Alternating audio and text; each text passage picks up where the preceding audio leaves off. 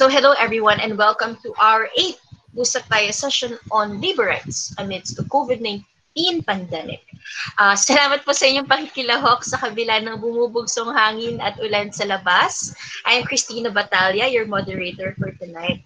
Um, isa po akong mag-aaral ng Development Studies sa Ateneo de Manila at tulad po ninyo ay nais maging mas mulat sa ating usapan ngayon. So it's a crucial time to discuss issues related to our pandemic response, especially from this perspective. And during times like this, we're challenged to step up as citizens and as a society and hit to the question, what are we called to do or to become? At paano ba dapat natin protektahan ang isa't isa?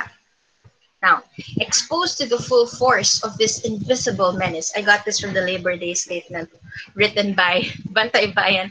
Millions of our workers continue to be deprived of proper compensation, employment benefits, security against termination of their employment, and all sorts of other hazards and protection. That is prevented in the workplace. Now, our guest for today has dedicated years of his life confronting this reality and continues to do so amidst difficult times ng mga kaibigan, let us welcome our guest for tonight, ang President ng Bukluran ng, ng Magkagawang Pilipino, si Attorney Luke Espiritu. Okay. Online applause. Hey, Hello. Good, good evening sa lahat. Okay. So, um, ilalahad ko lang po ang overview ng discussion natin ngayon. Okay, so ito pong mga gusto namin sanang tanungin sa inyo at malaman. So una, ano po ang adhikain ng inyong organisasyon? Uh, ikalawa, ano nga ba ang mga provision para sa mga manggagawa habang naka-community quarantine tayo? At ikatlo, uh, moving forward, paano dapat natin paitingin ang proteksyon at karapatan ng uring manggagawa sa Pilipinas. Okay. So, simulan na po natin ang unang bahagi. Um, mag-level off lang po. Um, gusto po namin kayo makilala, Sir Luke. Um, okay. Pwede niyo po ba muna ipaliwanag kung paano kayo naging bahagi ng uh, ng bukluran at ano pong ginagawa niyo bilang presidente? Ah, okay, sige. Uh, Christina, uh, magandang gabi ulit sa inyo at uh, salamat sa paanyaya. Uh, ito ay napakagandang uh, oportunidad para yung boses ng kilusang paggawa ay maipaabot sa mga kabataan dahil napaka-importante ng papel ng kabataan sa lipunan. At uh, ang gusto natin kasama ang kabataan at ang uh, kilusang paggawa ay babaguhin natin ang sistema.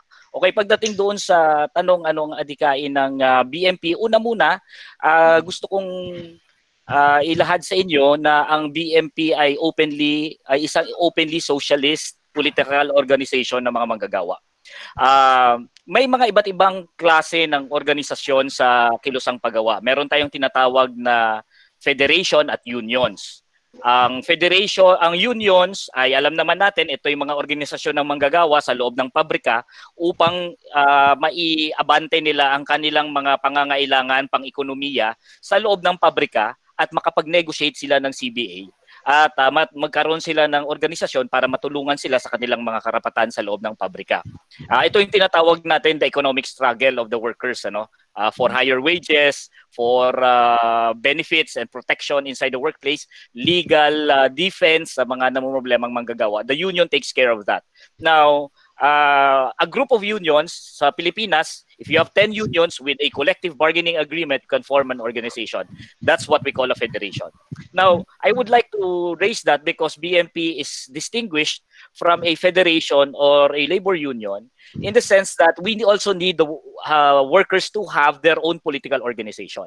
Uh, ayaw natin na ang politika ay nasa monopoly lamang mismo nung mga kapitalistang uh, humahawak sa gobyerno That's why uh, workers must also have a political organization. So that's what BMP is. It is the, the political organization of the workers, and it is openly socialist because it advocates a uh, a society na hindi tulad sa capitalist society that we have. Mm-hmm. Uh, a society wherein workers will will uh, um, will make changes in the laws of the land, uh, give uh, a better uh, better deal for everyone, not only for the workers but for all cl- uh, oppressed classes in society. So ang uh, BMP primarily pagdating sa practical na uh, pag-iral niya bilang organisasyon dahil siya ay political organization ng mga workers, kung ang mga union ay CBA, economic struggle, ang BMP naman ang political struggle. Like for example, uh, before uh, matagal na panahon naming pinaglalaban ang mapagbawal ang kontraktualisasyon. Now, the problem of contractualization, you cannot solve that in the workplace at the establishment level. Dahil ang kalaban mo doon ang uh, individual owner eh. Where do you go in order to solve the problem of contractualization? Even if you cannot raise that, uh, kasi pagbabawal na yan ng batas eh, ng, uh, pini, ng uh, inaalaw ng batas. While you cannot raise that in the factory, you raise that outside. And what organizations do you need in order to do that? Of course, not a mere union, not a mere federation. You need a political organization of the workers para may paglaban na ipagbawal ang kontraktualisasyon. Uh, aside from that, for example, we are fighting for living wage.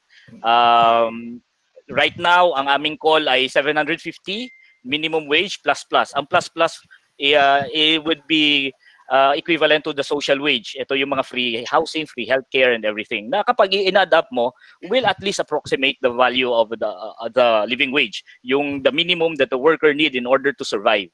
Uh, si Secretary Pernia has uh, estimated that to be uh, before he was replaced was estimated that to be 46,000 a month. We're, uh, we're talking here not of a manager or a supervisor or yung mga higher up sa company. We're talking here of uh, an ordinary worker needing 46,000 a month in order just to survive. So uh, we're fighting for that. So 750 plus plus. Now, that's what BMP is all about. It's a political organization in order for the workers to advance all of these causes. Um, I hope later on, siguro kapag walang, kung may question pa about BMP, I would I would gladly uh, I would gladly uh, answer those questions. Okay, great. Um, thank you so for, for, for filling us in on that information. Um, so you mentioned syempre, one of the main things that you are fighting against would be contractualization and for living wages. And I think now is a very pressing time to bring that to this to the discussion even further, given that the pandemic is bringing to light um, emphasizing kung gaano nga baka oppressive ang mga umiiral na sistema ngayon.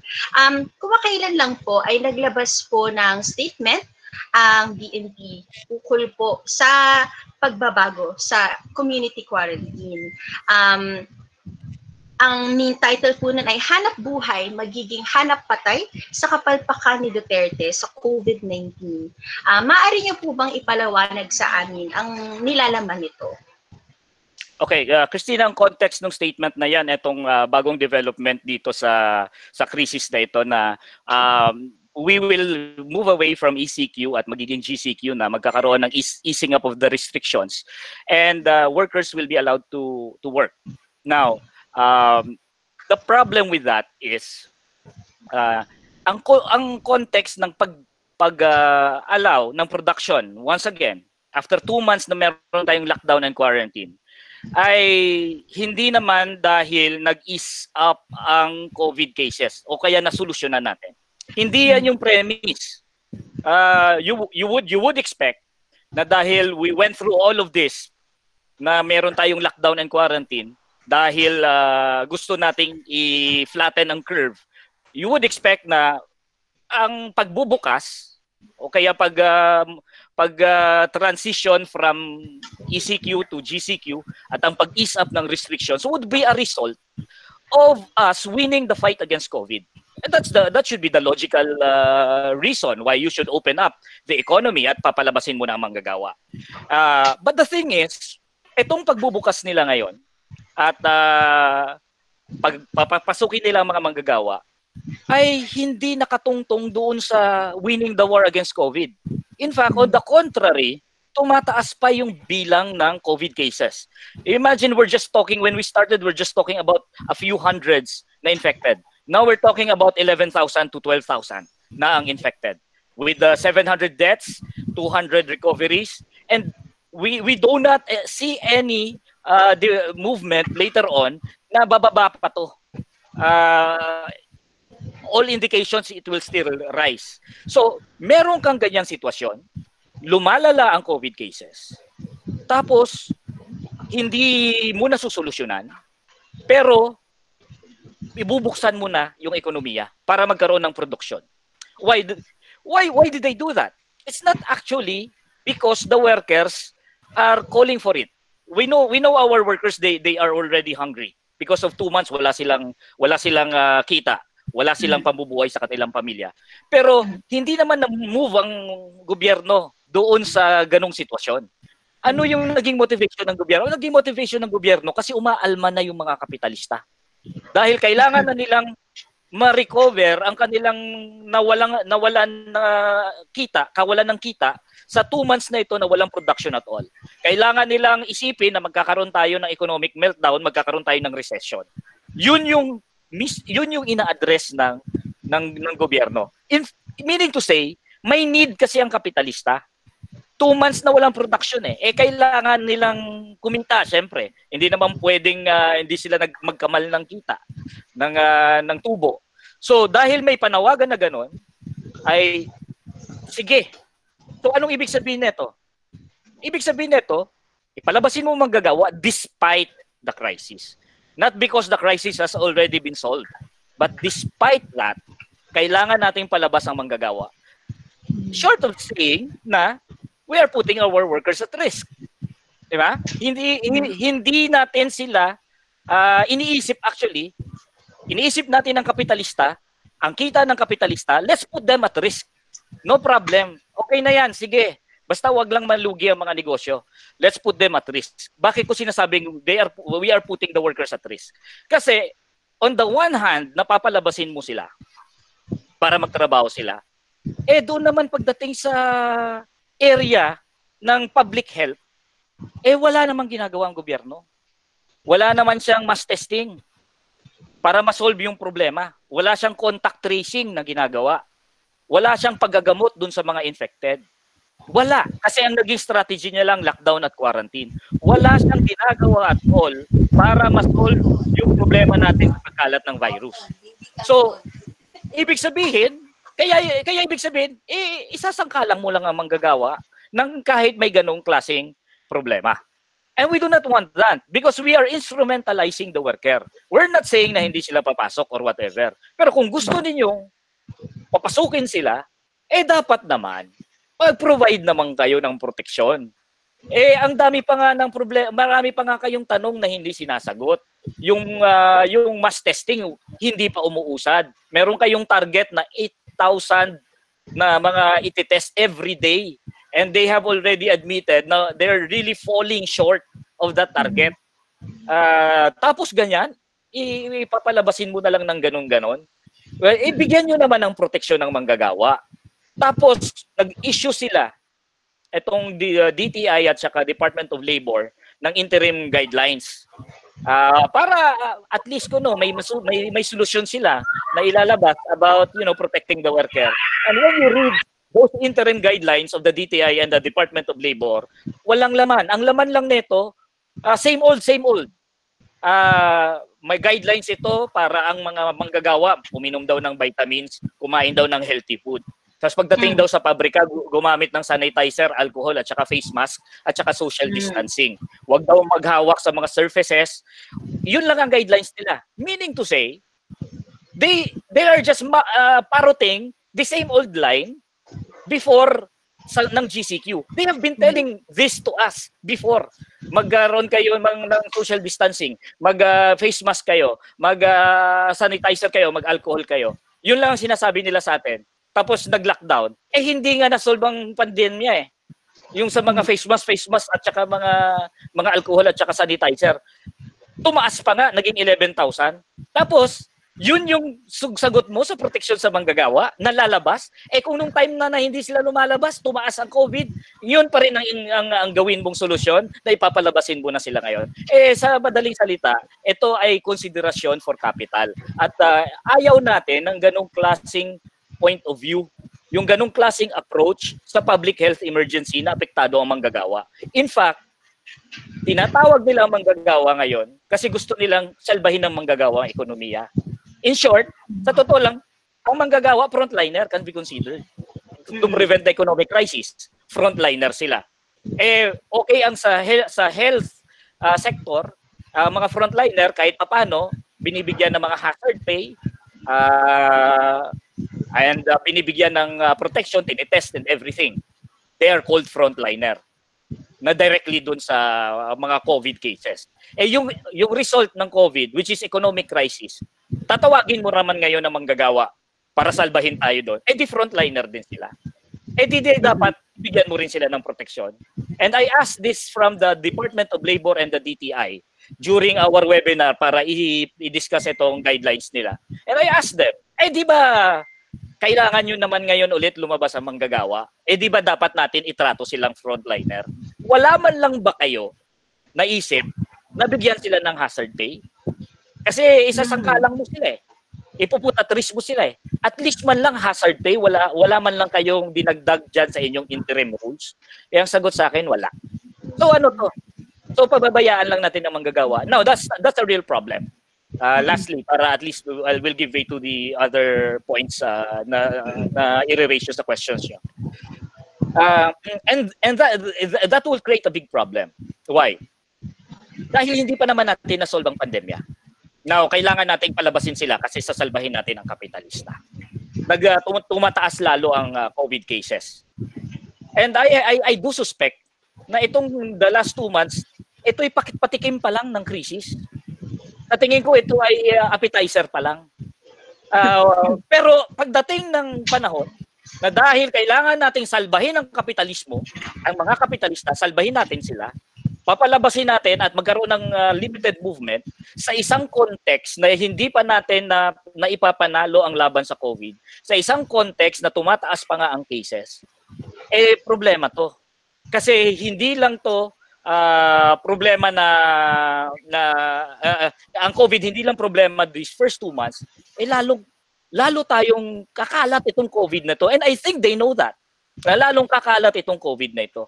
And the real crisis that we will face is in the months ahead. Not this past two months, it's in the months ahead na lalabas na ngayon ng mga manggagawa despite this problem. In the months ahead, lalong tataas ang COVID cases. In the months ahead, baka doon pa tayo magkakaroon talaga ng mas matinding health crisis. Baka umabot tayo ng isang daang libo na ma-infect ng COVID.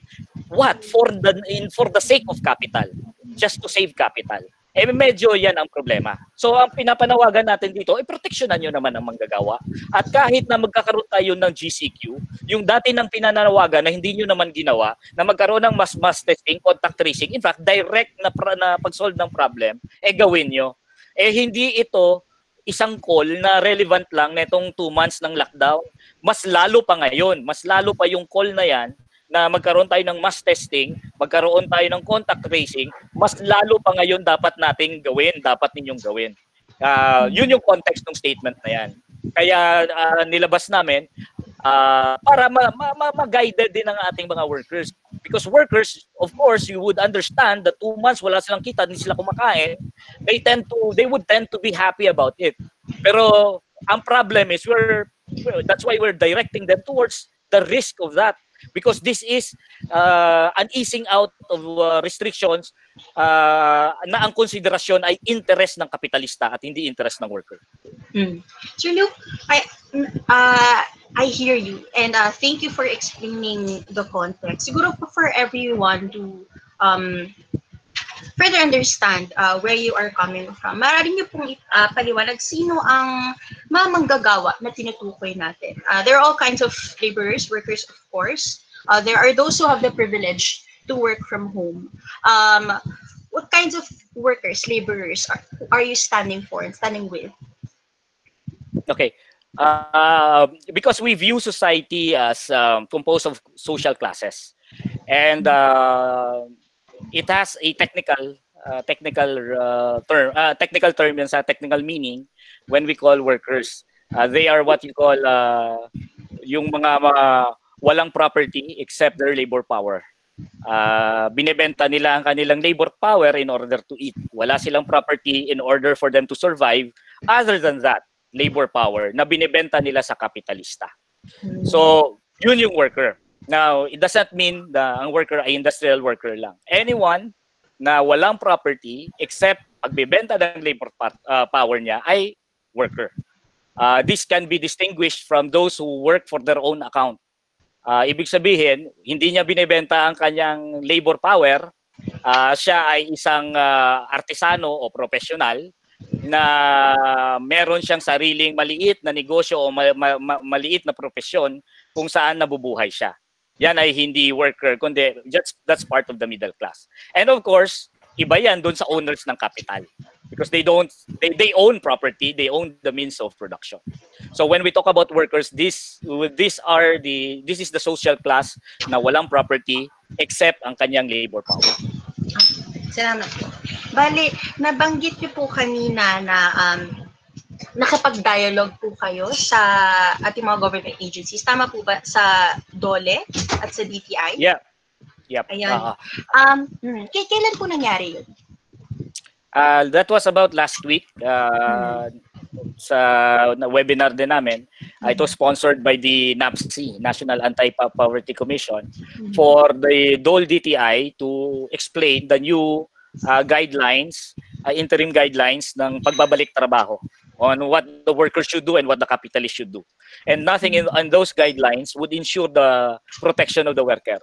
And uh, it only repeats the same old formula na hindi naman did not work in order to to flatten the curve. Mm-hmm. Can you tell us ano po yung kinalabasan po ng inyong dialogue?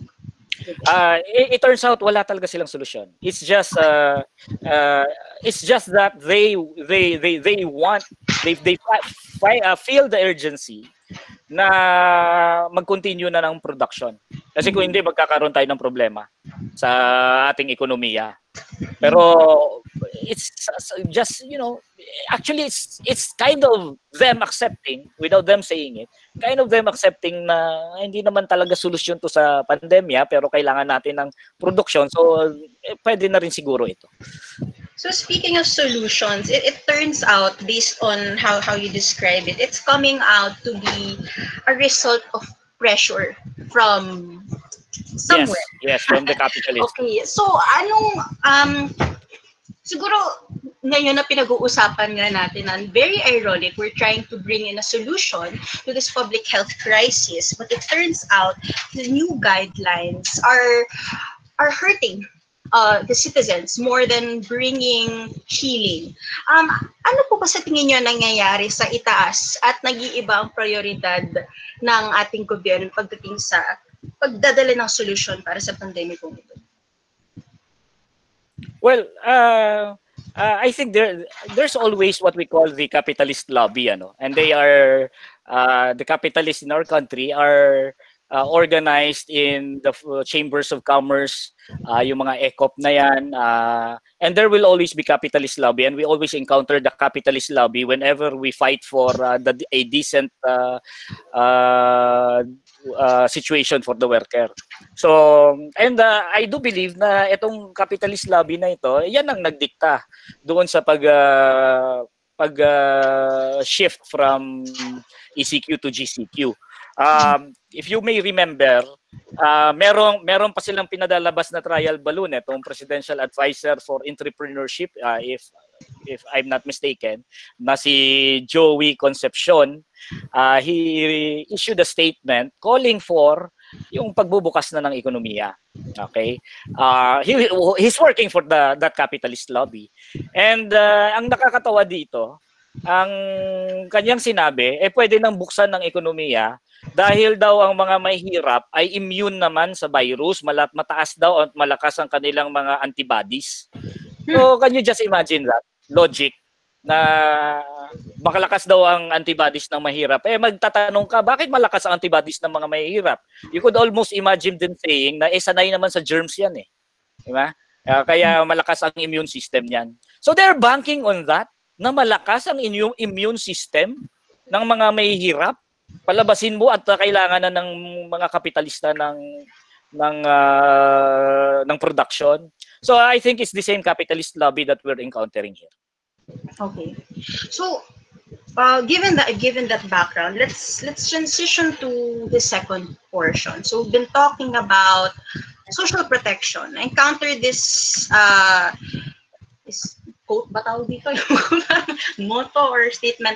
Basically, um, it's important, of course, that we protect the front line, not merely the bottom line. Na napakarami pong issue nakapalibot ngayong COVID-19. Maliban sa pandemiko, sabay nating nilalabanan na ang gutom, uh, mental at emotional na estado ng bawat tao at higit sa lahat, ang karapatan ng bawat Pilipino. Uh, pag-usapan po natin ngayon ang mga probisyong inilalaan ng gobyerno para dito.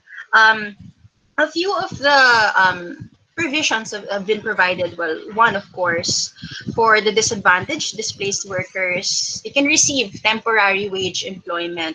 Um, there's also the need to provide hazard pay for personnel who need to physically report to work during this period of the quarantine.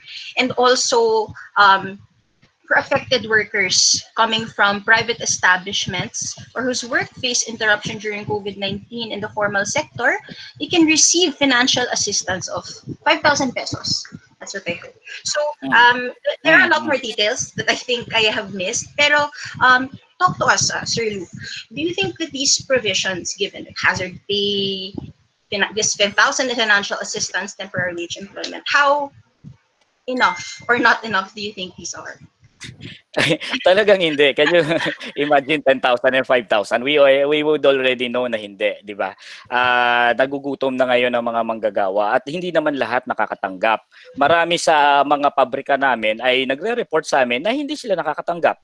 Uh, I will also give you uh, like uh, what the Department of Labor uh, extended to the workers yung mga programa nila. Tatlo yan. Uh, there is the camp uh, program. Ito yung uh, financial assistance of 5,000 pesos. Ngayon wala na yan. Pa, bibigyan nila ng one time na 5,000 na manggagawa. Wala na, tapos na. We told our workers, go to your uh, HRs and talk to them and uh, demand from them that they should apply for camp assistance from the Department of Labor. Ininstrakan namin sila. Uh, and they did. Uh, ang report na bumalik sa amin ay out of uh, ilan ba ang unions namin? Uh, let's say out of uh, close to 100 unions or 70 unions. That's, that's the more precise figure. Out of the 70 unions that we have, uh, nine lang na mga employers ang nag-apply sa camp. Nine out of the 70. And out of the 9, isa lang ang nakakuha eventually ng financial assistance from the Department of Labor. Ito ay 5,000 pesos lang. At isa lang ang nakakuha out of the 70. So you would have a uh, you would have a fair picture of how it is uh, dito sa uh, social amelioration package ng gobyerno. Now there are others, meron tayong tinatawag na tupad. Ito naman yung para sa mga informal sector, sa mga underemployed at saka sa mga unemployed.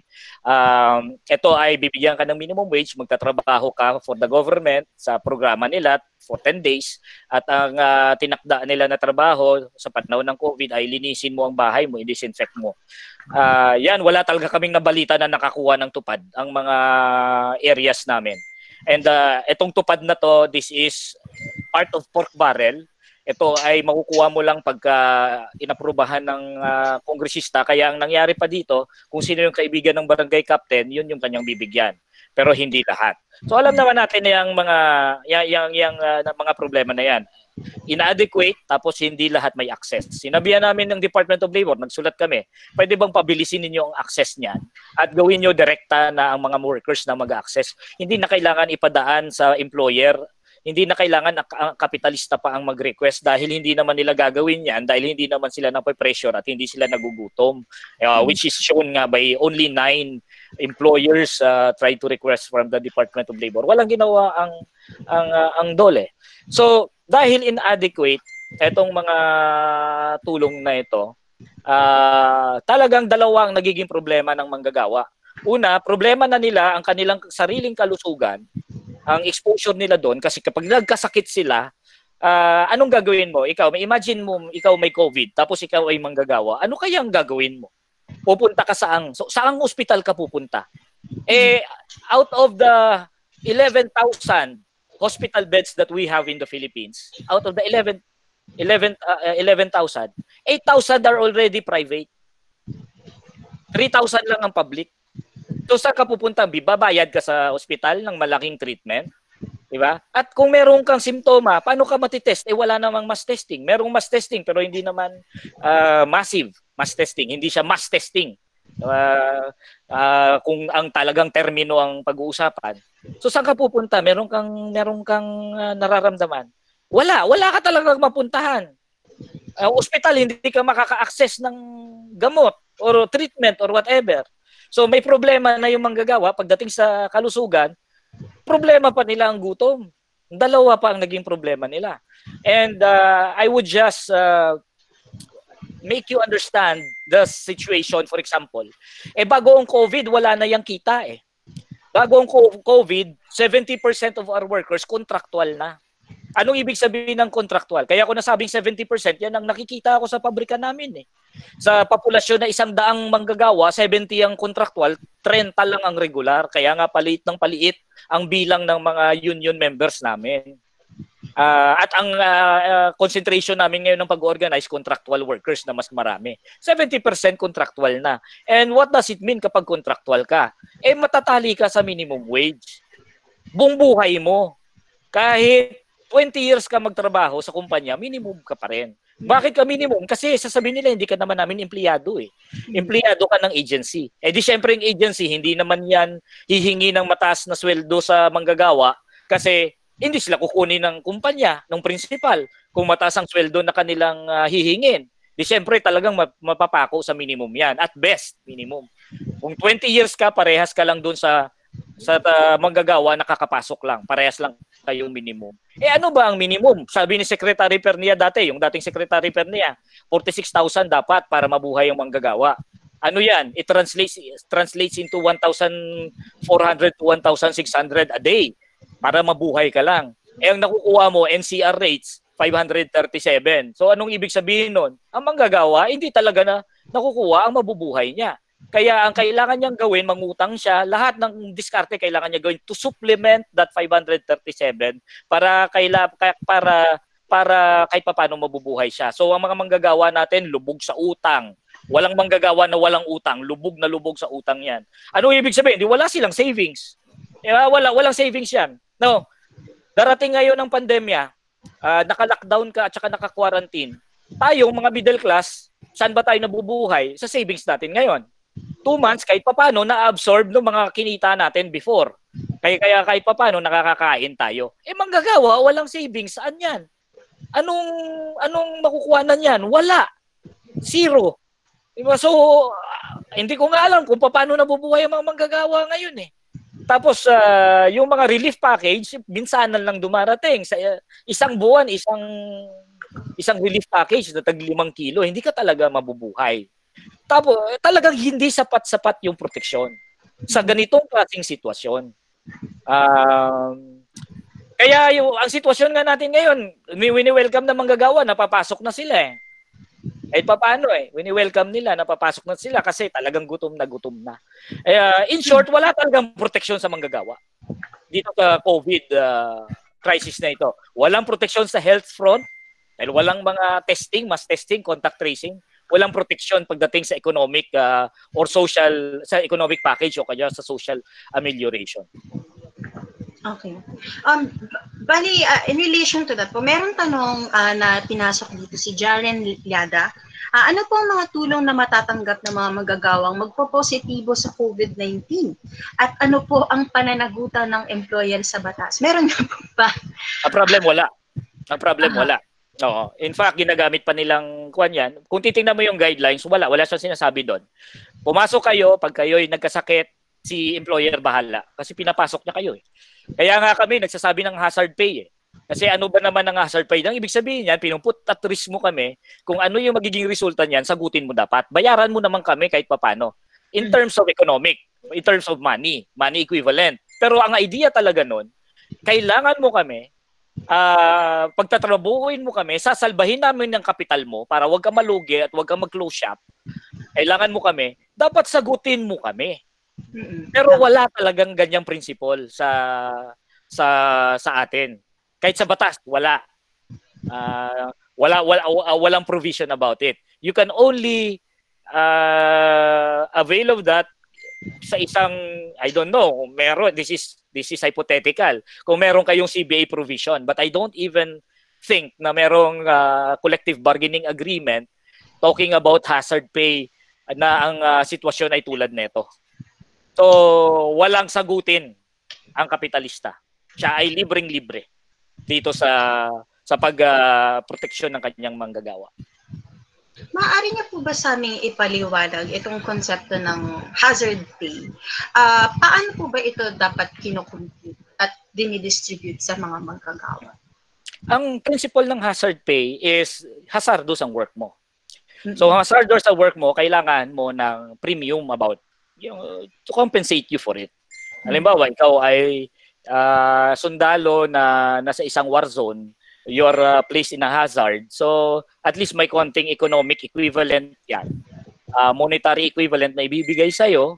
Uh, baka may mangyari sa'yo, di ba? So, So, kino-compensate ka doon. Yan ang concept ng hazard pay. Walang uh, hard and fast rule on how to compute that, but the idea being it should be equal to the hazard. Di ba? The, the, the money equivalent must at least approximate the risk that you're going to take. Uh, so pagdating dito sa COVID, sobra-sobra yung risk na na kakarapin ng mga manggagawa natin. Uh, dito. So, yan ang isa sa mga panawagan namin. Bay, bigyan nyo naman ng hazard pay. Diba? At least ang aming hinihingi at least 50% ng iyong uh, ng kanilang kita. Masyadong konserbatibo na nga yan eh. Oh. Pero sa ideal hindi nga eh. Sa amin hindi nga dapat pinapalabas ang manggagawa kung ideal situation lang tayo. Sa ideal ay they stay at home tapos sagutin ng gobyerno at sagutin ng uh, kapitalista ang kanilang pangangailangan. Uh, sina uh, sagutin ng biro doon sa kanilang konsepto ng social amelioration na medyo enough naman at maganda ang sistema ng distribution. Pero at the same time, sagutin ng kapitalista na dapat magbigay sila ng paid quarantine leave. Uh, meron yan uh, for the 14 days quarantine, nag-order ang DOLE na dapat bayaran ang mga manggagawa. Oh, naintindihan nyo naman pala ibig sabihin ng paid quarantine leave eh. Naintindihan nila. Pero hanggang 14 days lang. Pero the point is, hindi, alam nyo na ang principle niyan ay ang manggagawa ay hindi nakakapasok at hindi nila kasalanan yon. Hindi sila nakakapasok at hindi naman nila kasalanan na hindi sila pumasok. Panahon ito ng emergency. Ibig sabihin, ang konsiderasyon natin dito ay hindi yung normal na konsiderasyon. Kaya wag tayo mag-usap dito na, teka, no work, no pay. Iyan lang siya normal. No work, no pay, sa normal na conditions yan. Maintindihan mo yan dahil eh, pwede naman silang pumasok pero hindi sila pumasok. O di wag mo silang bigyan ng sweldo. Pero dahil extraordinary ang ating sitwasyon at manggagawa mo yan at ang manggagawa mo ay nagtrabaho para makapag-accumulate ka ng kapital, enabling you na yung business mo ay mag-expand. Kaya nga expand ang expand ang business mo every year eh. From one machine, nakigiging dalawa, tatlo, apat at nakakapagpili ka pa ng mga mansyon sa Forbes Park at napapaaral mo yung anak mo sa international school. Kaya nga ganyan yan kasi manggagawa, nag-create ng wealth para mag-expand ng capital mo. Ngayon na extraordinary ang sitwasyon, hindi na natin dapat tingnan yung mga normal consideration. Yung normal consideration na ikay magkamal ng kapital. Eh, medyo uh, pakurot naman ng konti dyan sa kinamal mong kapital. Uh, dahil extraordinary situation dito eh, mamamatay na tayo eh, buhay ang pinag-uusapan natin dito. Hmm. Pakurot ng konti doon sa inaccumulate mong kapital na galing sa pawis at dugo ng manggagawa para naman mabuhay sila. So bigyan nyo sila ng paid quarantine leave. Yun dapat yung konsepto nun. Uh, so yung hazard pay with respect the on top of the paid quarantine leave, eh bigyan mo ng hazard pay kung kailangan mo silang pagtrabahuin. Pero ang ideal is dapat stay at home ang manggagawa, bigyan mo ng paid quarantine leave at at ayusin ng gobyerno yung response niya sa sakit. Uh, which babalik na naman tayo. Okay. Na dapat nagma-mass testing kayo, dapat nagko-contact tracing kayo, dapat ginagamot ninyo yung mga may sakit. Yun yung ideal. Stay at home, paid quarantine leave at gamutin ng gobyerno ang may sakit. Since hindi yan ang nangyayari, dahil pa, uh, magbubukas na tayo, magbubukas na, eh kaya tayo nag nag-uusap dito ng hazard pay. Okay? Which ang konsepto, which ang konsepto, it should be equivalent to the risk that you are facing. So meron pong mga um, practical po na tanong sa ating mga participants mula po kay Jihad Navarro. Sir, paano po tayo makaka-request or hingi ng mga hazard pay if small and starting business pa lang yung pinapasukan? Ano pong thoughts ninyo para sa mga small businesses? Yung mga alam po nating wala gaanong kinikita at naubos na rin sa pagsuporta sa mga tao during quarantine. Hmm. Naintindihan natin yung mga small and starting business. That's why we are also for na yung gobyerno, they support the small businesses. Diba? They should they should support uh, that. Pero uh, uh, hindi ko alam kung may small business na uh, will really have to do hazardous work eh, the hazardous production. Uh, kung may kung uh, meron talagang business na ganyan. Pero sabihin naman nating meron, eh nasa pag nasa minimum tayo. Pag nasa minimum tayo na kasi para sa akin minimum 'yun eh minimum na dapat makuha ng manggagawa yon. Pinuput at risk mo sila. So, wala tayong magagawa. Minimum yan. Eh. You cannot go lower than that.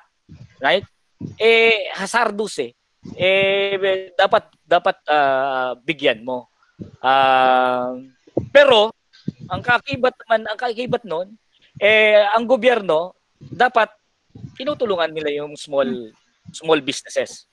Uh, trabaho ng gobyerno yon na natulungan sila at huwag silang lamunin at patayin na mga malalaki. Nagbibigay ng sapat na proteksyon dapat dito. Ibig sabihin hindi natin, hindi yan kasalanan ng manggagawa uh, for them to suffer from that fact. Pero uh, once once you arrive at the minimum kasi, you cannot go lower than it eh.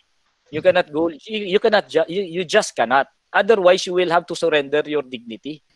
Diba? We cannot we cannot say na naghihingi kami ng hazard pay pero alam mo may mga small and low uh, small and medium business enterprise eh.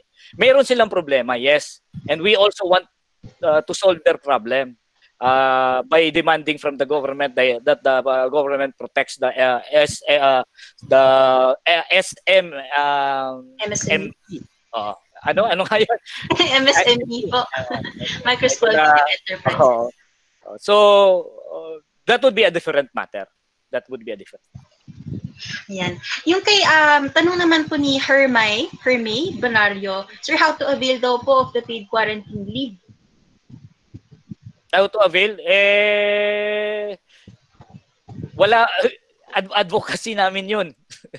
na dapat bigyan. Di ba, advocacy namin. Kaya namin pinupush, uh, advocacy namin, na dapat dapat ang mga kapitalista ay magbigay ng paid quarantine leave.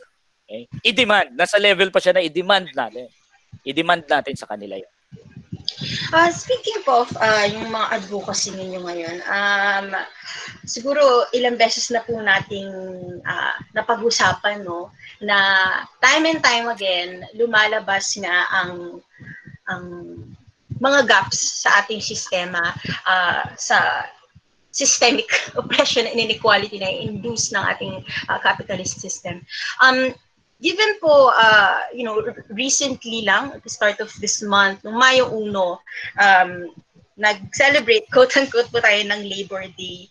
Uh, kamusta naman po ang inyong um, karanasan noon? Uh, meron po ba kayong mga kasabahan dito sa ating session who would, who would like uh, to talk about it as well? Oh, nakikita ko si Rafa Lavinia. Hmm. Ay, oh, okay. yan. B- BMP organizer yan. yan. Si Rafa Lavinia, ayan, would, would you like to share with us, um, given the the situation no, the limitations sa ating quarantine, paano niyo isinulong ang inyong mga advokasya noong Mayo 1? At ano ang mga naging hadlang sa inyo noon? Ako ba? Sorry. Ayun, I mean, both, both you can answer okay. your question. hello. Hi. Nagulat po ako sa... Yeah, I'm sure Luke, Attorney Luke can say much more, but um, yung tanong paano isinulong ng BMP yung aming advocacy nung May 1, uh, well, yun po yung tanong, no? Yeah.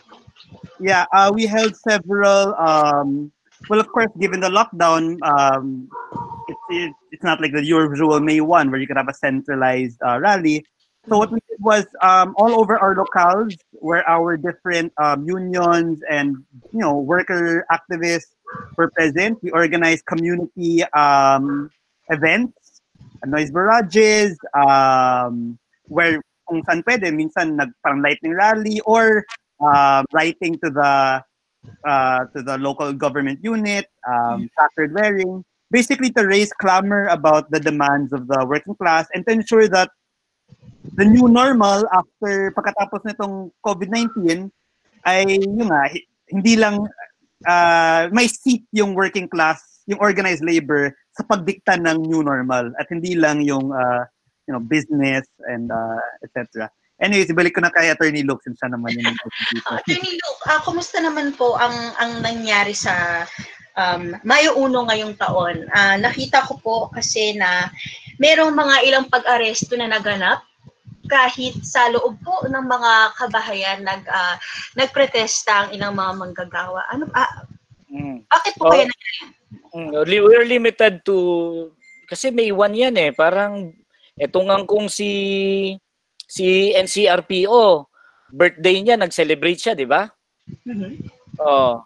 So, isang importanteng araw sa kanya yung birthday niya, kaya nagpa-party siya sa sa kampo na sinabi niyang manyanita lang daw, 'di ba? Ano pa kaya na importanteng araw uh, sa international labor movement ang May 1?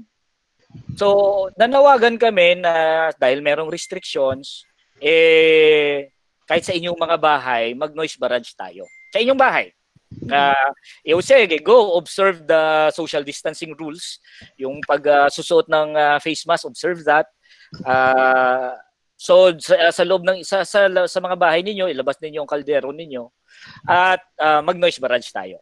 At yung mga panawagan natin about uh, paid quarantine leave, hazard pay, uh, lahat ng yon ay ilagay niyo sa placard.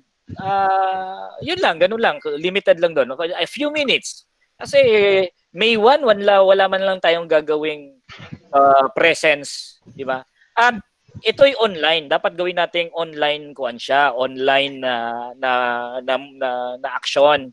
So ibig sabihin pag lumabas kayo, mag i-record niyo sa camera at uh, i-post niyo ninyo online. So what happened was uh, may ilan sa loob ng subdivision nila uh, observing social distancing, halos malapit lang sa labas lang ng kanilang bahay. Uh, nag uh, noise barrage sila. So naaresto yung vice president ng BMP sa Rodriguez Rizal because of that uh, noise barrage at kinasuhan. So almost one week siya sa kulungan. And uh, it's just so ironic that uh, police has been arresting people for violation of uh, social distancing mm-hmm. and quarantine rules. Inaresto nila. Tapos lalagay nila sa kulungan na walang ka-social social distancing at walang quarantine. Doon sa uh, kulungan nung Vice President ng BMP, si Calito Rastica, pinuntahan ko siya eh. Uh, binisita ko siya sa kulungan. Ang kulungan niya ay napakaliit. Tapos lahat sila doon ay uh, they numbered around 89 inmates inside a small uh, prison cell. 89. Pag natutulog sila, talagang dikit-dikit sila para silang sardinas. Mm-hmm. So, ano ang logic na ito? Inaresto mo for social distancing and quarantine, tapos ikukulong mo kasi lahat ang majority ng 89 na yon, kaya ganun kadami yon. Majority sa kanila ay inaresto dahil sa ECQ. Konti lang yung mga common crimes, ECQ violations ang karamihan na nandoon. So inaresto mo ngayon, tapos ilalagay mo sa malasardinas na selda na wala namang social distancing at saka quarantine at may lalong may mas may risk na ma-infect sila ng ng virus. Eh, yung irony na to hindi nakikita ng Estado. Eh, it shows na hindi naman sila seryoso dito sa virus na ito. They use the emergency powers not to solve the problem or to address the crisis. They solve the emergency uh, the, the, the emergency powers. They use the emergency powers in order to suppress and repress the workers. To suppress them. Mas maraming aresto kaysa sa pagpapagaling. Mas maraming kulong o kulong kaysa sa tulong.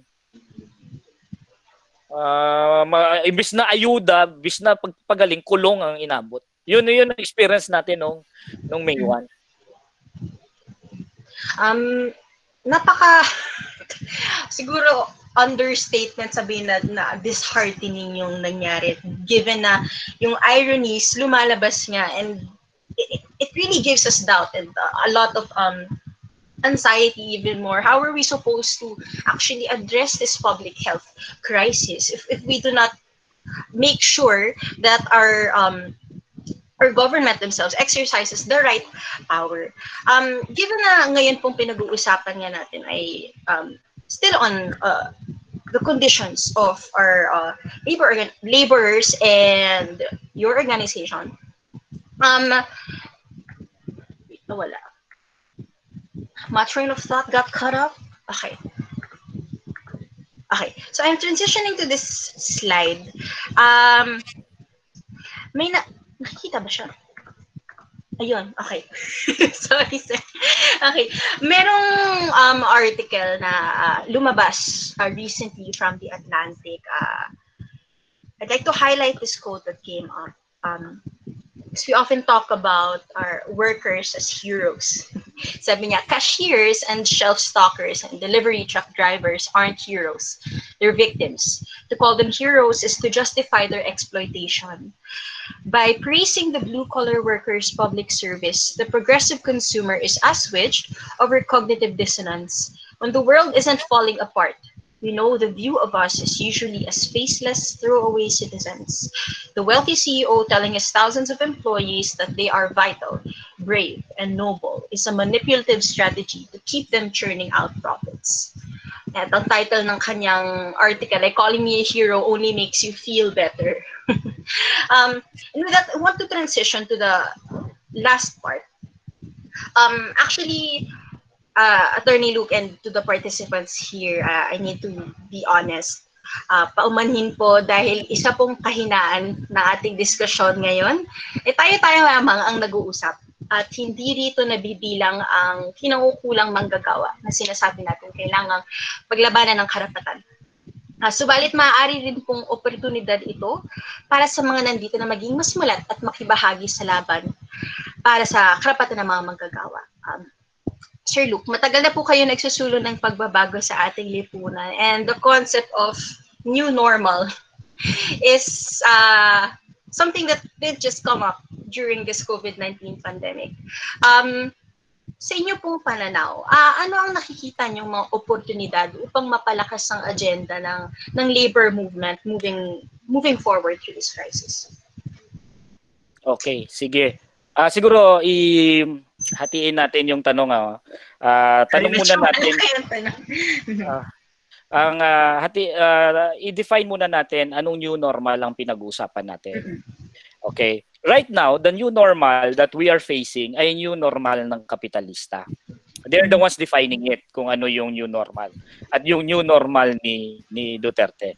Uh, which means uh, it is a departure kasi hindi naman talaga magiging the same ang situation natin. It won't be. Uh, it will it will take a while. Uh, or after this, after the lockdown, we will really be facing a new type of situation. Now, with this new type of situation, paano natin i-define to? So sila Duterte, they uh, they have their own uh, definition of what that situation should be. For mm. Duterte, it should be a, a stronger executive na dinidiktahan lahat. And we see the face of this new normal. Eh, at it's itong new normal na to has been established even during the the the lockdown. At ano yung face ng new normal na ito? Isang brutal, uh, dictatorial, na kaayusan at pamamalakad ng uh, ng ng gobyerno. Na dissent is being uh, suppressed, people are held back, hindi ka pwedeng magreklamo, mag uh, magsabi ka lang sa internet ng mga kung ano-ano ay arestuhin ka. Uh, yan ang new normal. Yan ang new normal na brought about by COVID.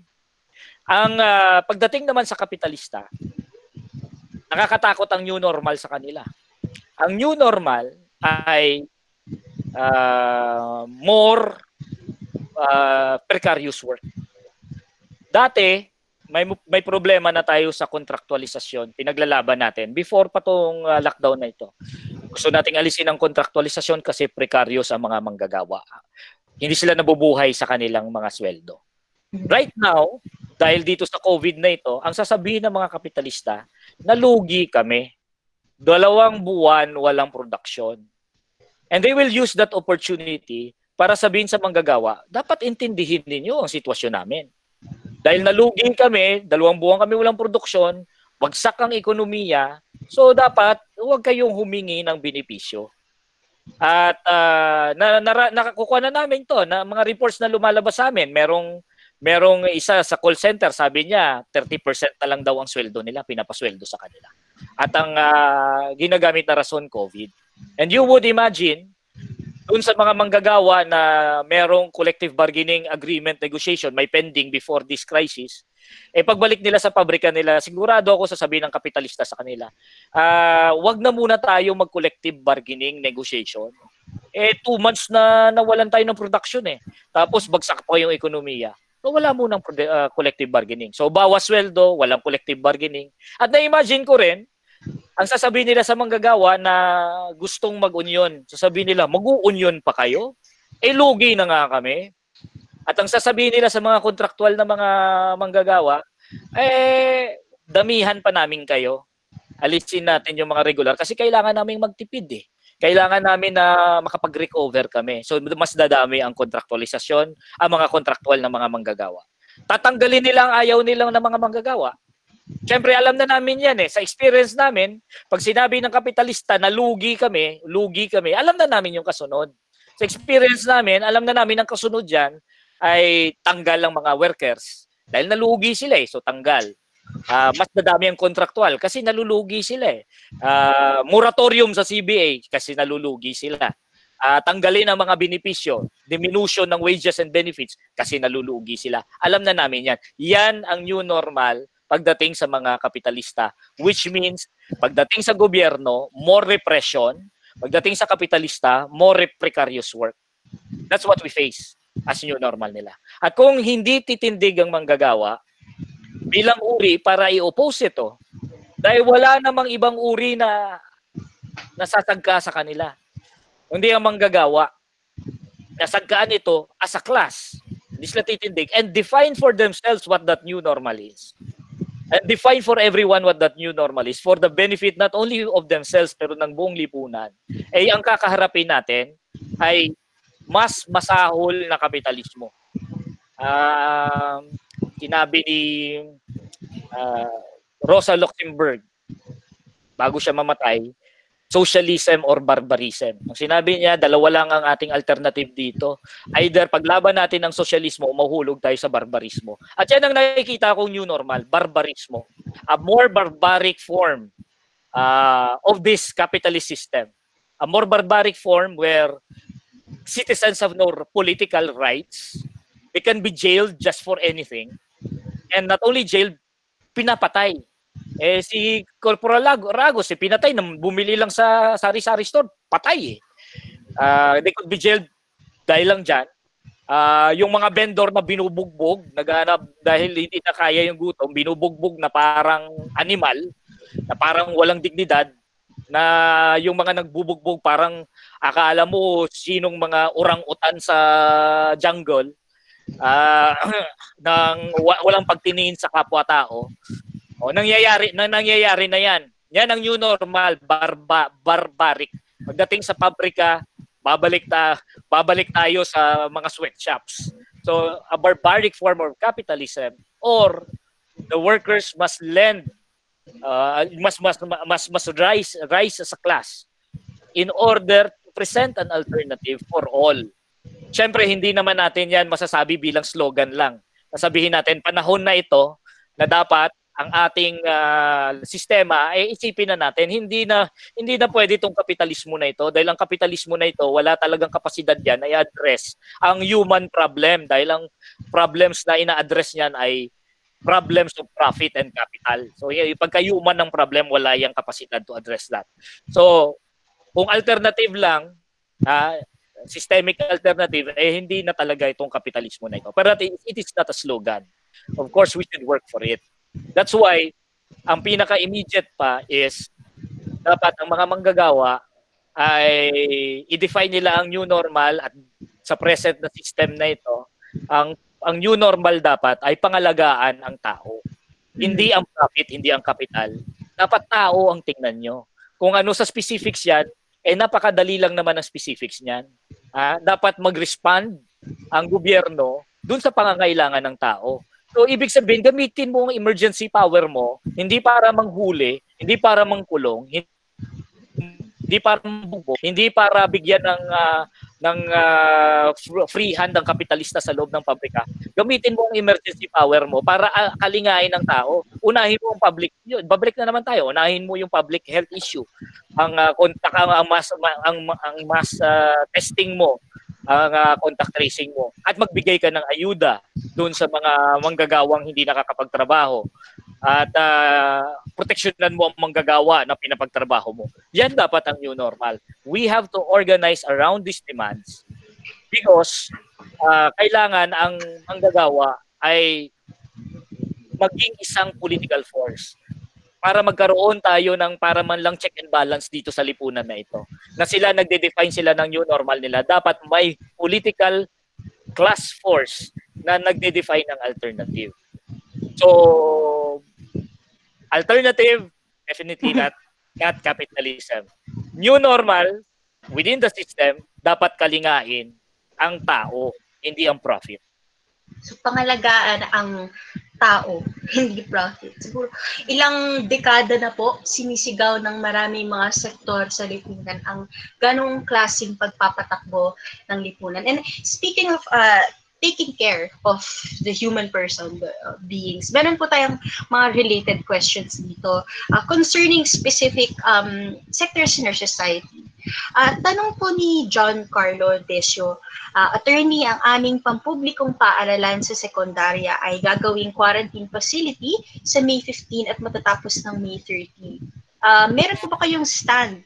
Uh, ang, ang sta, ano po stand yun na kaming mga guro ay kung sakaling papasukin sa paaralan sa June 1 gayong sa petsang ito, ay kakaalis lamang ng mga taong sumaalalim sa quarantine.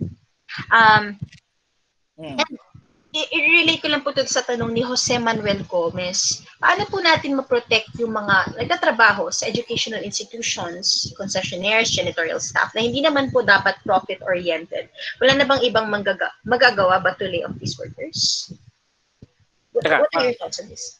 Paano po yung second na tanong? Medyo na hindi ko na um, Pagdating sa public ano to sa to, pakakaiulit lang yung second I question. Would, Uh, Jose Manuel Gomez, uh, would you like to explain your, your question?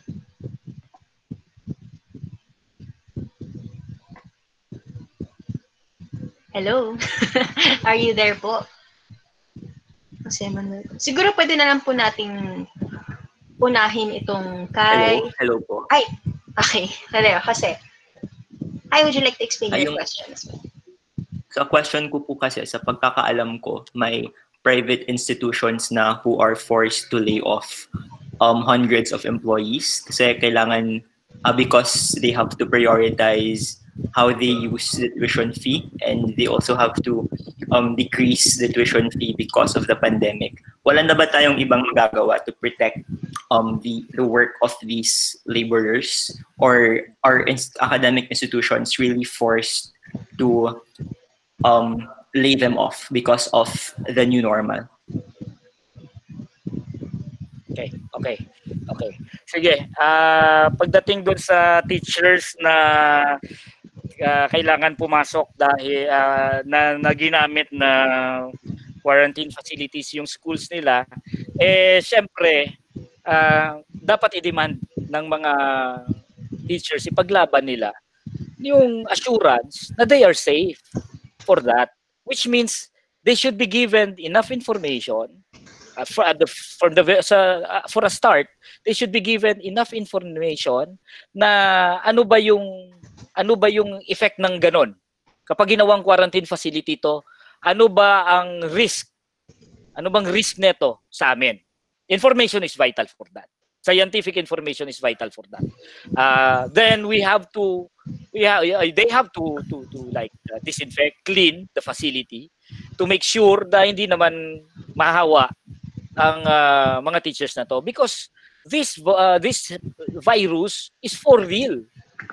Hindi to biro-biro. Kumakalat ito nang hindi mo nga naintindihan paano ko paano ko may, may mga na-infect nga na na na-infect nang hindi nila naintindihan kung paano sila na-infect. Ang mga doktor nga natin na medyo alam na nila kung paano hindi ma-infect, na-infect pa rin eh. Now, that's a real concern for the teachers. Napapasok kami dito sa isang uh, sa isang paaralan na ginawang quarantine facility, then their their their health must be protected. At dapat uh, hindi ito basta bara-barabay lang. Ang problema sa gobyerno natin, bara-barabay lang eh. Yung uh, manggagawa, palabasin mo, pagtrabahuin mo, bahala na si Batman. Dapat hindi ganon. Dapat proactive ang ating gobyerno in order to protect the health of everyone. Now, pagdating naman dun sa pag-layoff, actually, it's not only the schools ano uh, na na may danger ng layoff and our answer is the same na dapat walang ganon. Dapat dapat walang layoff. Uh, and we are proceeding from the logic na uh, nakapag-save kayo eh. Kami nga, kami nga, kami nga pinipilit ninyo mabuhay sa savings namin. Nakakarampot lang 'yan. Di ba kami? Kasi to begin with, pinag-uusapan natin dito ay isang extraordinary na situation. Human crisis ito eh. Di ba? Hindi normal na logic ang nag-apply dito.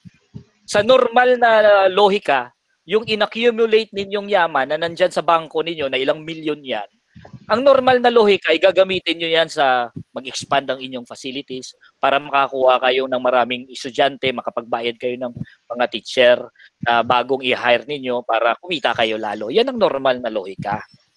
O, pero hindi tayo nag-ooperate sa normal na lohika. Ah, nakapag-accumulate kayo eh. May pera kayo. Di ba? Bakit kayo magli-lay off sa panahon na ito? Bakit? Bakit nyo gugutumin ng manggagawa? Sa panahon na ito. Eh pare-parehas lang tayo dito na nagaanap ng mga solusyon. Ang manggagawa, fino-force yung mabuhay sa savings nang wala naman. Ang middle class, mabubuhay sa savings nang wala naman. Pagdating sa inyo, normal pa rin ang rules nyo. Diba? Ganun pa rin. Na uh, hindi nyo kakalingain ng manggagawa ninyo, bahala na sila mamatay. Ay, hindi, hindi fair yon. The same as our demand for for uh, quarantine leave pay kunin nyo sa savings ninyo. Kami nga, pinapakuha nyo sa savings namin. Kunin nyo dyan. Kayo mag-lay off. Tapos tulong-tulong ang manggagawa ninyo na maging normal ang business ninyo. Diba? Pero uh, hindi hindi tayo dito dapat na yun yun ang consideration yun na namamatay na yung mga tao both sa virus at sa gutom, namamatay na yung mga tao, eh kayo hayahay lang kayo mag-accumulate ng kapital at magpayaman.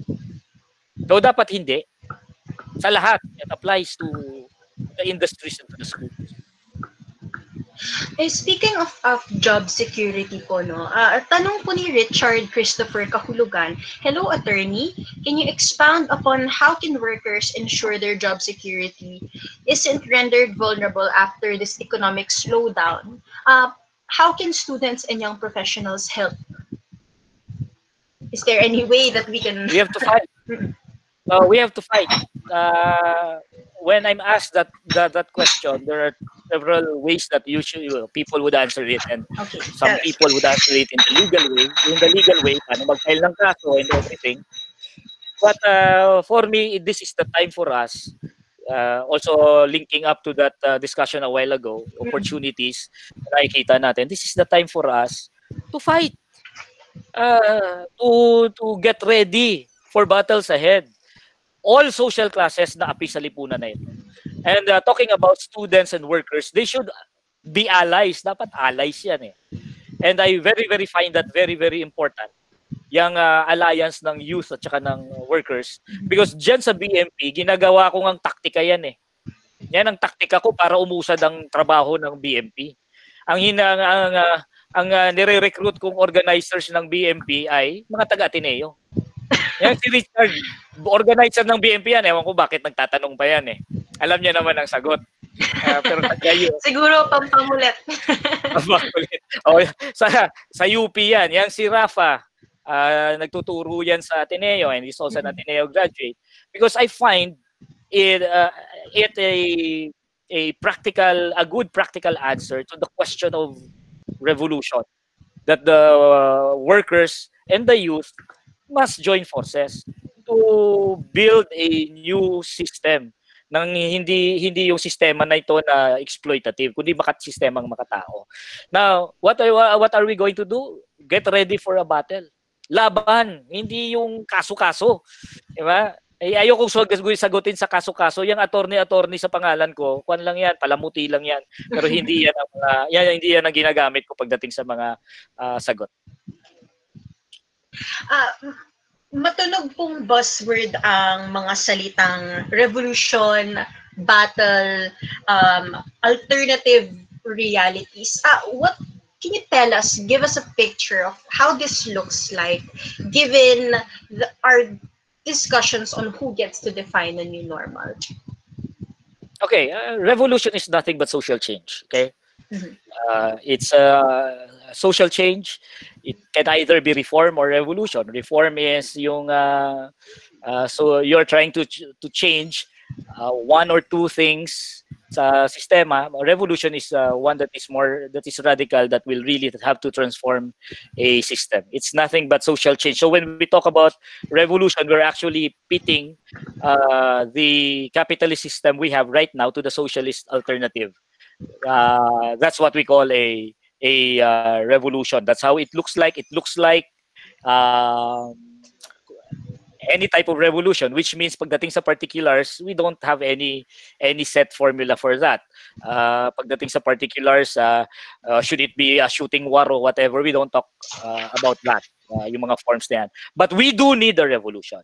Um, because when we don't talk about that right now, na under indictment na ang sistemang kapitalista. Under indictment na siya. We could clearly see how it is impotent against a human crisis like this. And it is not uh, equipped to deal with human crisis because it does not see human beings as important uh, because it only solves economic or crisis tied to capitalist profit. When capitalism is already being indicted, exposed, okay, that we can we, we, we, we, we will die. We will die because of the system. It will be death by capitalism. Um, well, it will be helped by the coronavirus or environmental disasters, pero capitalism is the biggest threat to our survival. When it is already being exposed that way, you cannot avoid the question of revolution. You cannot because you cannot avoid the question of alternative. What should be our, our alternative? And you cannot avoid the question of what will be the role of each one. Uh, what will be the role of students especially. You cannot avoid young ones cannot avoid the question of revolution. Uh, students from the Ateneo cannot avoid that question. Because if you avoid that question, uh, ewan ko na lang, di kawawa naman ng ating bayang Pilipinas, ang mga young ones ng mga matatalino, ina-avoid ang question ng, ng revolution. So, um, uh, ang question is, okay, sige, sige. Sige, Christina. Uh, note sa note takers, pwede bang i-quote niyo yun? Young ones cannot avoid the question of a revolution students of the Ateneo cannot avoid the question of the revolution. Moving to the other question po. Ate, can you put it on, ano? Ha? Ano, Harms? Sabi ni Sir Luke, young ones cannot okay. avoid the question of a revolution. um, ang tanong naman po ni um, CJ Jugilon, eh, sorry, I hope I pronounced your name properly. Good evening po. Any advice on how to expedite the plea of MDRRMC workers for not receiving hazard pay? I just want to share that here in our municipality, they are not granted hazard pay because they are quote unquote not health workers. Their appeal remains pending up until now. Uh, may, may advice po ba kayo for uh, this concern? Teka, teka. Uh, Christina, medyo nawala-wala yung sound. So, Ako. pwede bang uh, Ay Sorry, pa ulit na ulit ng question or explain explain the question to me kasi medyo hindi ko okay. narinig yung mga important parts. Ayan, narinig na po ba ako? Hello? Hindi ko na naririnig. Hello? Ayan, yan, okay. Okay, sorry. Kaya, okay. My Yes. apologies. Christina? Ito po. Ah, Okay. Tanong po ni CJ, on a, he has a concern po kasi, he needs advice on how to expedite the plea of MDRRMC workers for not receiving hazard pay. Uh, in their municipality, they are not granted hazard pay because they are not health workers, and their appeal remains pending up until now. Yeah. Ah, actually, yan na nga eh. Yan ang hindi kasi kini-consider na frontliner. Mhm. Yan ang problem natin. Na ang frontliner natin ay health workers. Mhm. Pero they're clearly they are clearly frontliners. They are uh, we need them. Sa mga N NRR NRRDMC ito yung sa mga disasters no. Tama ba? Mm. Yes. I, I, I believe so. I think we're referring to the same thing. Hello, naririnig ako? Opo, opo. Hello? Okay, okay. So so the problem is we we don't treat we don't treat treat them as uh, frontliners when they should be. They should be. Uh, you know what they're doing, demanding demanding this hazard pay is the right thing to do. Just go on and demand and uh, organize yourselves behind that demand and accumulate forces behind that demand and uh, and unite with other uh, workers around that demand. I-expand natin yung ganyan na dinidemand natin yan. By doing so, we are actually asserting what is the new normal for us. And that's very, very important. Uh, those types of uh, small struggles, little struggles here and there, na yung mga manggagawa lumalaban. That's what I meant when I answered the question of uh, uh, Chris, uh, of uh, Richard Kahulugan na, well, we should fight. That means we should organize ourselves behind those you uh, uh, those uh, just demands for a better deal for us. Every one of us. At hindi lang yan sa sa NDRRMC kundi sa lahat ng mga manggagawa to be also assisted by our uh, students. Now um, you're doing fine. That's my advice. You're doing fine. Push it. Push for it. Strengthen your uh, organization uh, and uh, raise the level of the fight uh, from there hanggang sa linking up with others. Make it a political fight. Yan ang aking advice. Kasi walang legal eh. There's no legal way for you to file a case and then ask for hazard pay. It's a political question. It's something that they would have to willingly give because of the result of struggle. Yun din naman ang naging result doon sa mga health workers eh. Nagkaroon ng, ng, ng simpatya kay, kasi kahit papano nag-mobilize lahat for the health worker. Nag-mobilize lahat.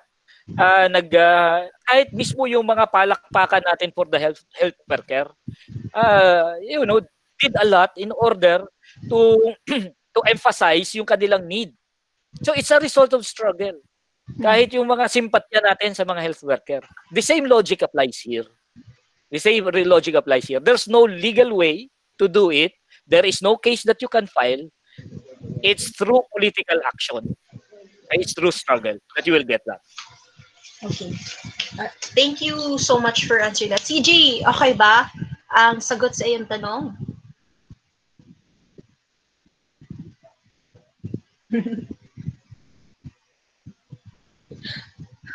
okay. Awkward silence. Um, last naman po from Ayan, so sabi ni Sir CJ, yes sir, their job description is for responding to disasters. Yun lang po. Naging alternative ambulance po sila kasi mahirap i-contact ng ambulance ng RHU dito. Ayan. Thank you and helping also helping them how to lobby concerns properly. Okay. Ito naman po kay Hermie Banario. Uh, sir, you mentioned the layoff shouldn't be encouraged amid this crisis. What then is the remedy of the workers? Sino, sino sir? May, may, may word na hindi yan, pero hope his, his or her question makes sense. Okay. Uh, what what uh, what should be the remedy of the worker na ma, na malilay off?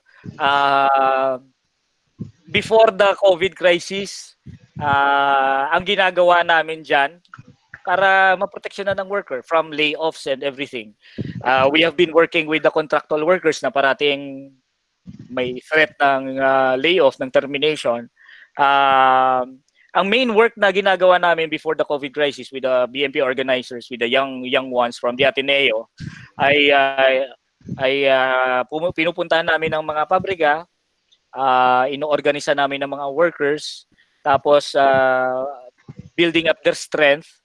Kasi only by that, only by that, uh, may ensure mo na kapag may strength ang workers sa loob ng pabrika, magsama-sama sila, ay mapoproteksyon na nila sa first line of defense, at least sa first line of defense, yung kanilang mga sarili na hindi magkakaroon ng tanggalan, layoff at pang-aapi. So, you have to do that. If you're a worker na may threat ng layoff, well, syempre dapat organisayin yung sarili niyo. Kung sino ang may kailangan ng tulong kung paano organisayin ang sarili, eh kontakin lang kami kasi yan ang aming mga ginagawa. Now, uh, that's the first line of defense. Or hindi lang first line of defense, importante 'yon sa lahat ng ng panahon ng levels ng laban. Now, when you're laid off, kapag wala na, tinanggal na, uh, doon na papasok yung mga legal cases. Then you file a case for illegal dismissal, illegal termination, pero matagal yan. Aabot ng ilang taon yan. Mga tatlong taon hanggang sa may mga umabot pa ng decades. Now, that's the time magpa-file ka ng kaso. So that's what you do kapag may threat ka sa layoff. Contact us, in short.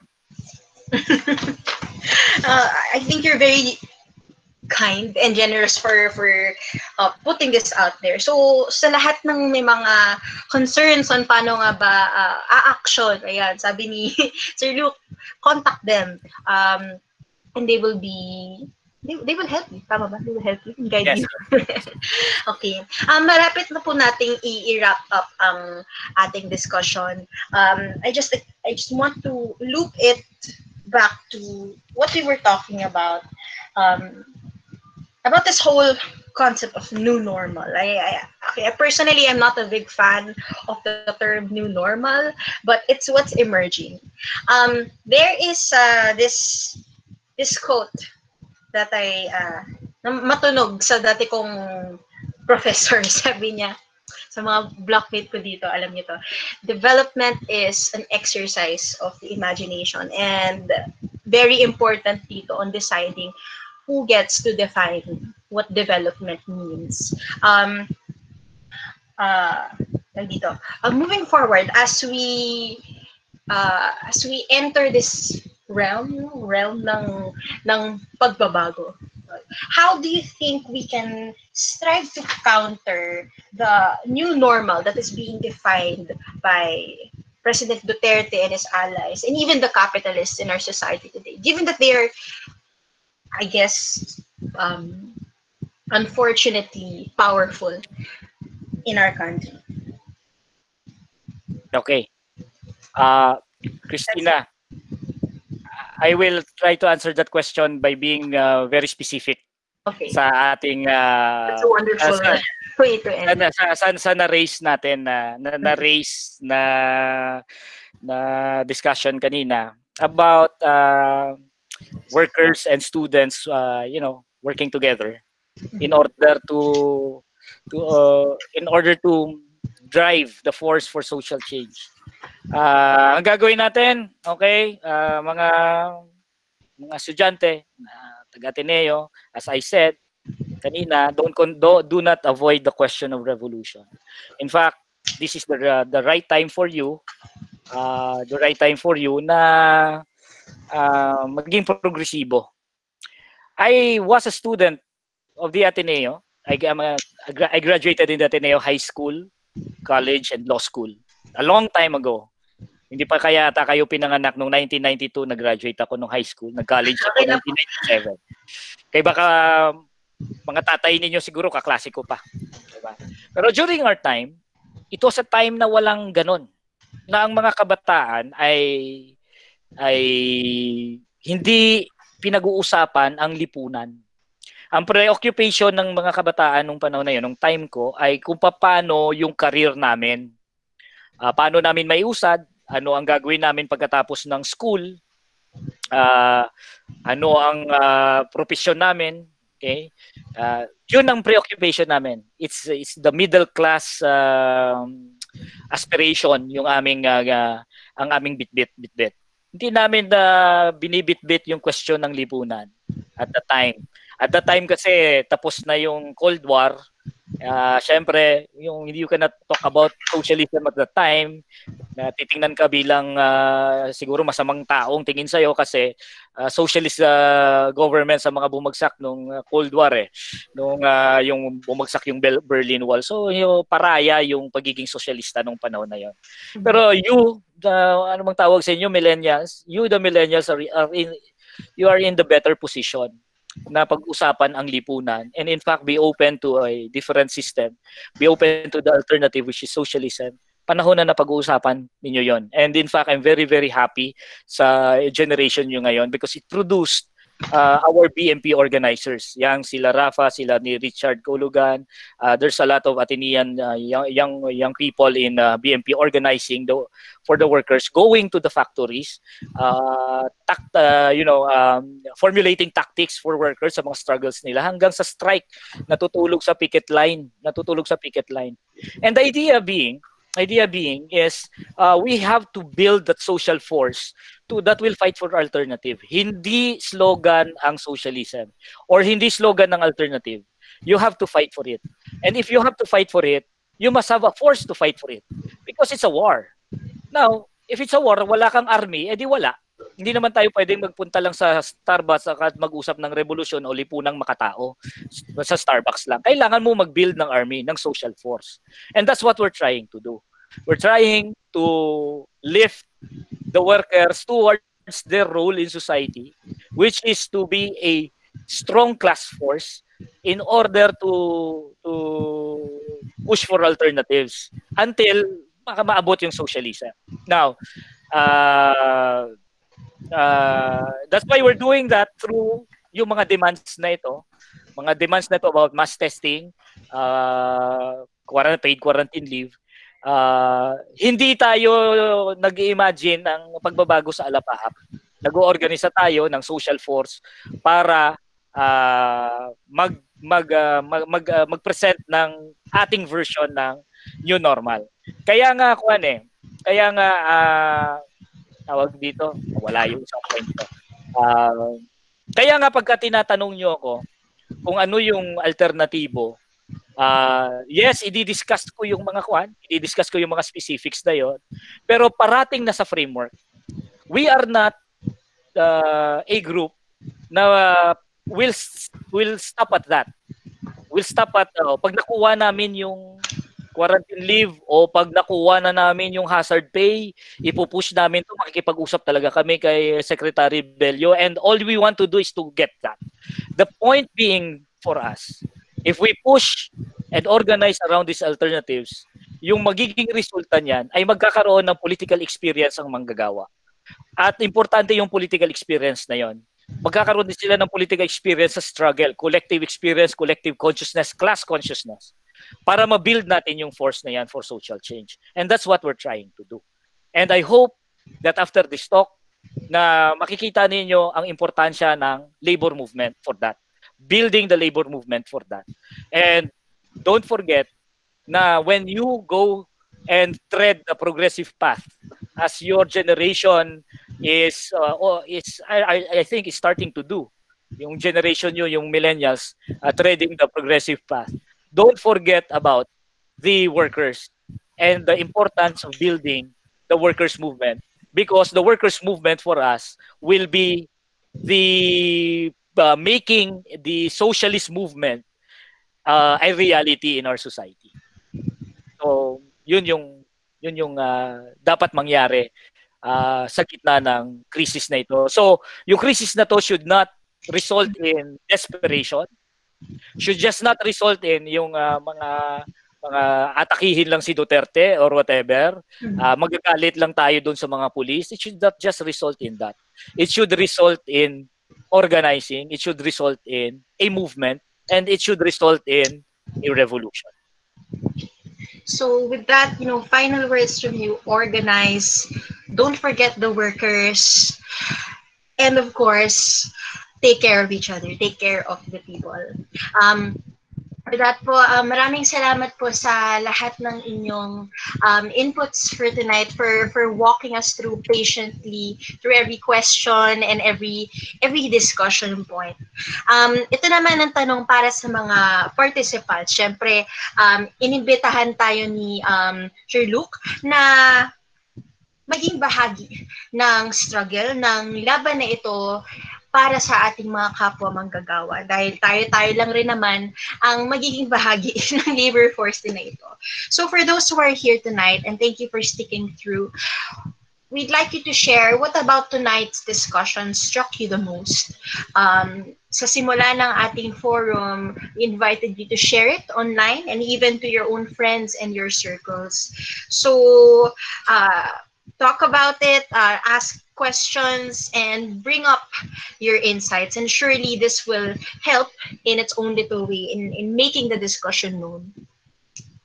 And uh, before we end everything, we'd like to invite you guys, uh, including your Sir Luke at ang mga participants, um, nais po naming imbitahan kayo na isagutan ng aming survey sa Bantay Bayan. Uh, naglabas po kami ng Boses ng Masa, Bantay Bayan survey dahil nais po naming um, tulungan o kalampagin ng lo- mga lokal na gobyerno upang paigtingin ang kanilang pagresponde sa COVID-19. Ayan, bit.ly slash boses ng masa, Bantay Bayan Survey.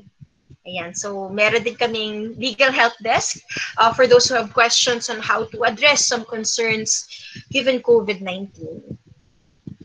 Ayan, um, may sasabihin po sana si Carmela Adelantar.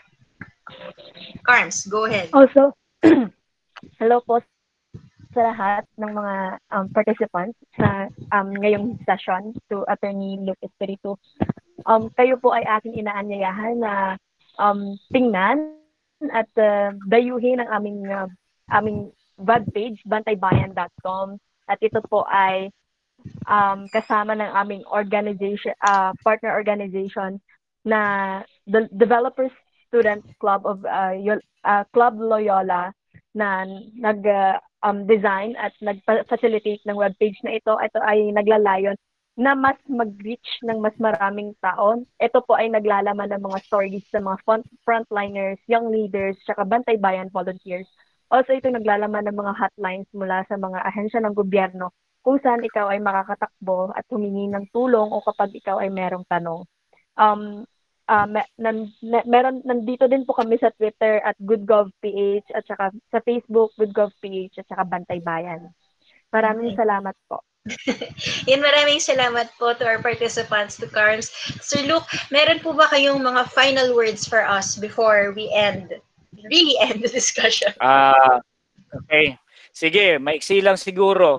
Gusto ko lang ulit ulitin yung uh, uh, sinabi ni Rosa Luxemburg. Hmm. Kung hindi tayo titindig ngayon is socialism or barbarism. Yun lang ang pagpipilian natin. So, piliin niyo kung ano yung gusto nating new normal. Barbarismo ba? At yun ang nakikita natin ngayon. Barbarismo. Labanan natin yun. Ayan. Before you all retire for the night, please do send us feedback so we can improve every session at bit.ly slash usap tayo May 15. Muli, maraming salamat sa inyong lahat. Wash your hands, stay at home, and take care of everybody. Good night, and take care.